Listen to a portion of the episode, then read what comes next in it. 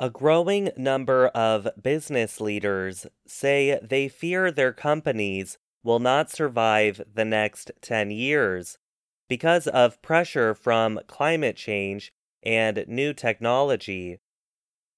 That information comes from a new opinion by the consulting company PwC.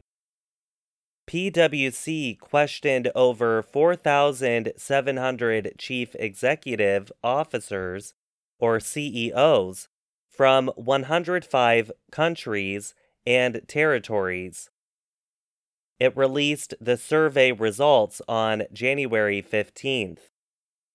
The survey's release came as business leaders, political leaders, and activists gathered for the World Economic Forum's yearly meeting in Davos, Switzerland.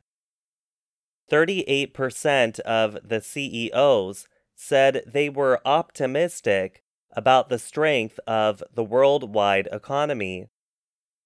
That is up from 18% last year, when the world was dealing with high inflation, rising interest rates, and more. Even with more positive opinions on the economy, the CEOs say they are increasingly worried about their company's ability to deal with major future changes. The survey found 45% of the CEOs had concerns that their businesses would not survive the next 10 years. The business leaders say they are trying to make changes, but they must deal with difficult government rules, a lack of skills among workers, and more. Artificial intelligence, the survey found, is seen as a way to make business operations faster.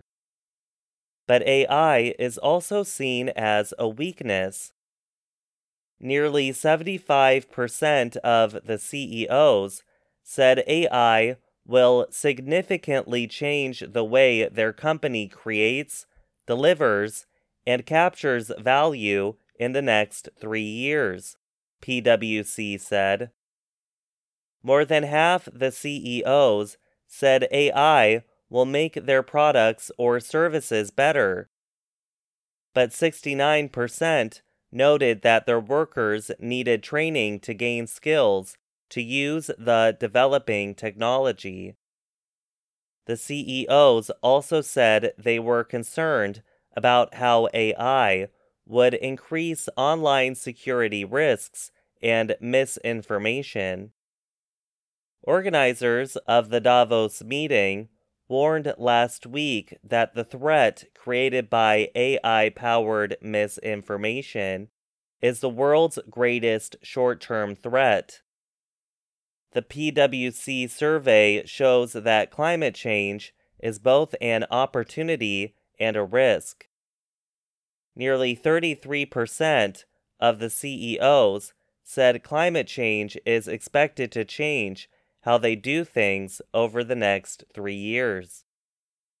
More than 75% of the executives said they have begun or completed changes to increase energy efficiency.